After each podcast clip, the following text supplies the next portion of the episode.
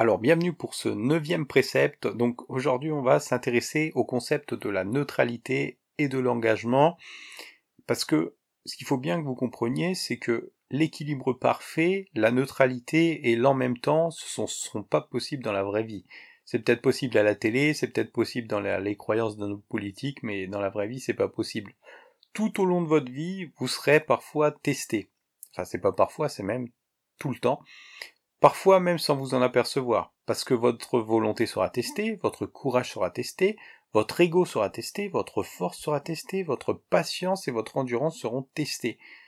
Tout testera en fait votre force. Et la question qui vous sera posée face à n'importe quel défi ou n'importe quel problème susceptible de vous transformer que vous vivrez, c'est de quel côté de la balance vous voulez être, de quel côté de la balance vous voulez vous placer? Et la vie, elle est beaucoup moins compliquée que ce que nous l'imaginons au quotidien. Elle fonctionne souvent sur le mode binaire du oui ou du non. La maladie et la guérison, comme je vous disais hier, sont les deux faces d'une même pièce. Mais c'est nous qui devons choisir quelle face nous préférons regarder, par quelle anse nous préférons tenir nos défis, vers quoi nous préférons faire pencher notre balance. Alors moi, pour ça, pour bien matérialiser ce concept, j'ai eu l'idée de la règle des 51%. Donc en, gros, j'ai établi cette règle simple pour devenir plus fort que mes défis et survivre à n'importe quel enfer un jour de plus. Son principe c'est simple, vous, allez voir, ça consiste en fait à fournir 1% d'engagement minimum de plus que mes hésitations, mes peurs, mes émotions, mes douleurs, même si j'en ai pas forcément envie. Donc moi j'appelle ça se placer du bon côté de la balance.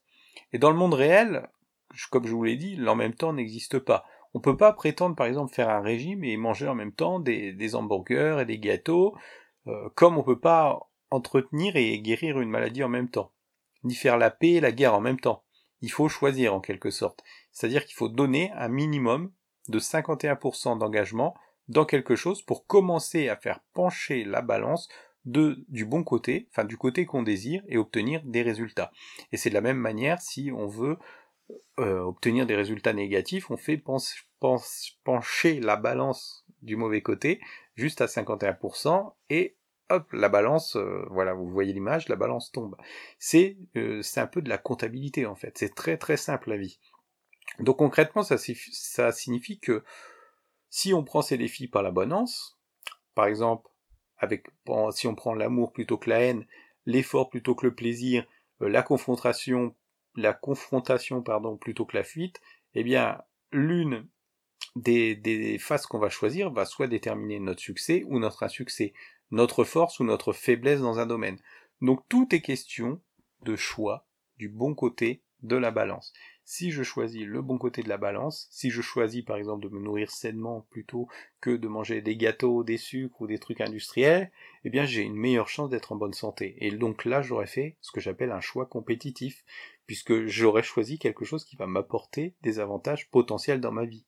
Tandis que de l'autre côté, j'aurais choisi ce qui m'apporte certes du plaisir, mais qui fait pas avancer ma vie en fait, et qui va potentiellement m'amener des maladies. Vous voyez? Donc bien se placer du bon côté de la balance, c'est ça, c'est donner juste 1% de plus. On commence avec 1% de plus. Après, on peut monter à 60%, 70%, 80%, 90%. Et plus on devient engagé dans quelque chose, plus normalement on va avoir de résultats positifs dans nos vies.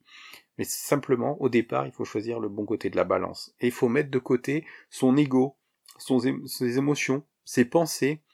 Voilà. Par exemple, si demain vous voulez aller courir, disons, voilà, imaginons deux faces, les, deux côtés d'une même face. Donc, on a la, personne donc euh, qui fait du sport et la personne qui est sédentaire. Si on choisit de faire du sport, simplement 1% de plus, face à la sédentarité, donc 51%, euh, voilà, on va dire, de course à pied plutôt que la sédentarité, bah au début on va pas, on va pas du tout aimer ça. Vous vous doutez bien. Il va falloir se forcer pour donner ces 1% de plus. Mais à mesure que vous allez le faire, bah, peut-être que vous allez y prendre goût et que vous allez augmenter votre engagement dans, dans la course à pied. Donc vous allez passer de 51% à 52, 53, 54, 55, voilà, 60, 70. Et puis plus vous allez mettre de l'engagement là-dedans, plus aussi votre motivation va se développer. C'est comme je vous ai dit dans un précédent précédent, en quelque sorte on devient ce que l'on fait, et puis plus on s'engage dans une activité, plus ça devient en quelque sorte notre philosophie. Et donc le fait de donner des pourcentages en plus dans cette activité, de donner un pourcentage d'engagement supplémentaire, eh bien ça va vous faire devenir un peu gaga de, cette activité. Et si vous vous engagez dans la course à pied, à force de la pratiquer, il y a probablement un moment où vous allez vouloir faire des, courses, des marathons ou des choses comme ça. Et là, vous serez devenu vraiment un expert de, de la course à pied, j'ai envie de vous dire. Voilà, vous serez peut-être pas le meilleur, mais c'est pas important parce que votre engagement sera tellement important que ça aura des bénéfices sur votre vie de manière générale. Et l'idée c'est ça. Et ça marche aussi dans l'autre sens, c'est-à-dire que si vous mettez un engagement trop important à manger des, sucreries par exemple ou dans votre sédentarité, eh bien il est probable que vous deveniez obèse ou que vous ayez des problèmes de santé tout simplement parce que vous avez mis trop de, de hargne, trop, trop de, de, de, motivation du mauvais côté de la balance. Donc à vous de choisir le bon côté de la balance.